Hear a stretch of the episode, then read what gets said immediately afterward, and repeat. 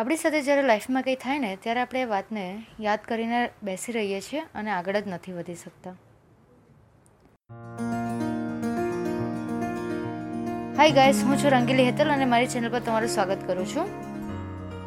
આપણને બધાને જ કોઈક ને કોઈક ખરાબ એક્સપિરિયન્સ આપણી લાઈફમાં થયા હશે અને આપણે એમાંથી બહાર આવી શકતા નથી.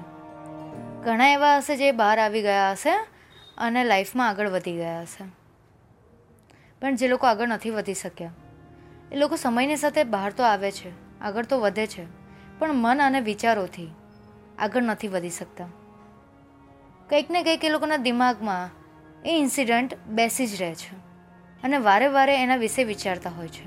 આ એમના માટે ખરાબ છે, બિકોઝ કે તમે જ્યારે કંઈક વસ્તુને પકડી રાખો છો તો એ થોડા ટાઈમ રહીને, ફોર એક્ઝામ્પલ તમે કોઈ પણ વસ્તુને પકડી રાખો છો જે સ્ટાર્ટિંગમાં વજનવાળું નહીં લાગે, પણ જેમ જેમ ટાઈમ જશે એમ એમ એ તમને હાથમાં ભાર લાગશે, કે માથા પર ભાર લાગશે, કે પગને ભાર લાગશે. સેમ વે તમારા મનમાં જે તમે વાતને પકડી રાખી છે એ સમય જતાં તમારા મનને ભારી કરી દેશે અને તમારા મનમાં એટલા બધા ખરાબ વિચારોને તમારા મનને બનાવી દેશે ને કે તમને ખબર જ નહીં પડશે કે સારું શું છે ને ખરાબ શું છે અને સાચું શું છે ને ખોટું શું છે. વિચાર જ એવા છે જે આપણા કાબૂમાં નથી, પણ આપણે કરી શકીએ છીએ એમને કાબૂમાં. કોઈ વ્યક્તિ કે કોઈ સિચ્યુએશન આપણી સાથે ખરાબ થઈ ગઈ હોય તો એની ઉપર રિએક્ટ કરવું એ બહુ નોર્મલ વસ્તુ છે, એ આપણી હ્યુમન સાયકોલોજી છે, પણ એને પકડી રાખવી કે નહીં એ આપણા હાથમાં છે. જેટલું તમે કોઈ વાતને પકડી રાખો એટલું જ એ સમય જતાંય તમારા મનમાં ભારી થતી જાય છે, જે તમારા મગજ અને દિલ પર બહુ જ અસર કરે છે અને તમારા બિહેવિયર પર પણ એ અસર દેખાય છે.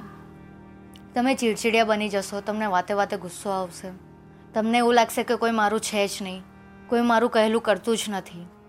આપણે આપણા મનને એવું કેદ કરી નાખીએ છીએ ને કે આપણને સમજાતું જ નથી કે આપણે બંધાઈ ગયા છે આપણા પોતાના વિચારોમાં જ. મિત્રો, તમારે તમારા મનને જેમ જેલમાં કેદી રહે છે એવી રીતે તમારા મનને કેદ કરીને રાખવા છે, કેદીની જેમ, કે તમારે ખુલ્લા મને હરવું છે, ફરવું છે, હસવું છે, નવી વસ્તુઓને આવકારવું છે, એ તમારી પર છે. તમારે ડિસાઈડ કરવાનું છે કે તમારે કેવી રીતે જીવવું છે. જેમ જ્વાળામુખી ફાટે સમય આવતા, એમ તમારા મનમાં અમુક વાતોનો ભરાવો કરીને તમારે સમય આવતા ફાટવું છે કે બધી વાતોને જવા દેવી છે. એના કરતાં તમે એ વસ્તુને યાદ કરવા કરતાં એમાંથી કંઈક શીખીને આગળ વધશો તો એ તમારા માટે સારું છે. તમારા વ્યક્તિત્વમાં એક નવો ઉમેરો થશે, તમે તમારા વ્યક્તિત્વને ઘડી શકો છો.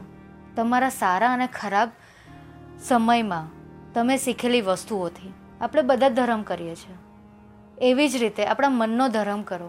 કંઈ પણ ખોટું થાય તો એમાંથી શીખીને આગળ વધો અને એ વાતને જવા દો.